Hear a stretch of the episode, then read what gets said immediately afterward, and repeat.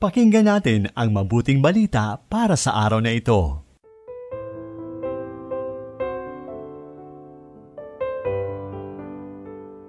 Maligayang araw ng Sabado, Kapanalig. Dakilain natin ang Diyos sa patuloy na pagtuturo sa atin ng makalangit na karunungan upang makamit ang buhay na walang hanggan.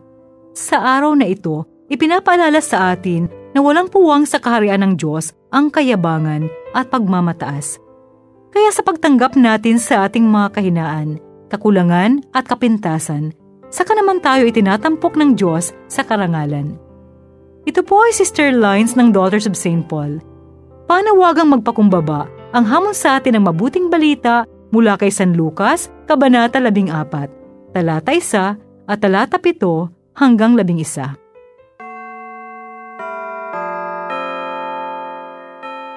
Isang araw ng pahinga Pumasok si Jesus sa bahay ng isang pinuno ng mga pariseyo para kumain. At minanmanan naman nila siya.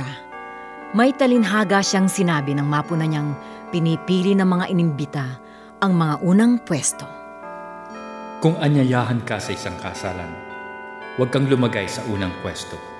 Baka may kinumbidang mas importante kaysa sayo. At darating ang kumumbida sa inyong dalawa para sabihin, ibigay mo sa kanya ang pwestong ito. Kaya mapapahiya ka't pupunta sa huling pwesto. Sa halip, kung anyayahan ka, sa huling pwesto ka pumunta, sapagkat pagdating ng kumumbida sa iyo, sasabihin niya sa iyo, Kaibigan, lumapit ka pa. Kaya mapaparangalan ka sa harap ng lahat na inanyayahan. Sapagkat ibababa ang lahat ng nagpapakataas at itataas ang nagpapakababa.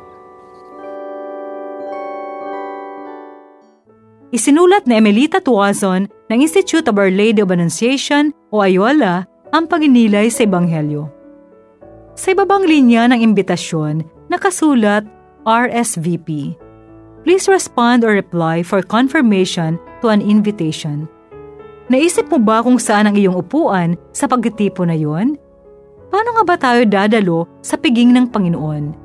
Sa mabuting balita ngayon, ipinaalala ng Panginoong Hesus na kapag inanyayahan ka, doon ka maupo sa pinakaabang upuan dahil paglapit na nag-anyaya sa iyo ay kanyang sasabihin, Kaibigan, dini ka sa kabisera.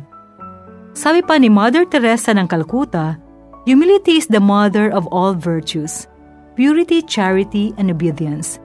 It is in being humble that our love becomes real, devoted, and ardent.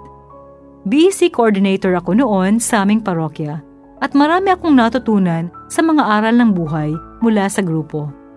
Naranasan ko ring harapin ang mga challenges ng pagiging servant leader. Hindi madali, pero nais kong makilala ang Panginoon at sundin ang mga tungkuling ibinigay niya sa akin. Sa paglipas ng mga panahon, ako ngayon ay professed member ng Ayala patuloy na dumudulog sa piging ng Panginoon. Nawa, sa tulong panalangin ng mahal na Berhing Maria, may sa buhay ko ang kanyang mga halimbawa. Amen.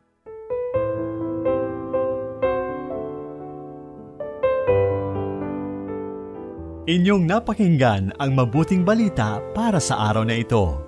Hatid sa inyo ng Pauline's Radio.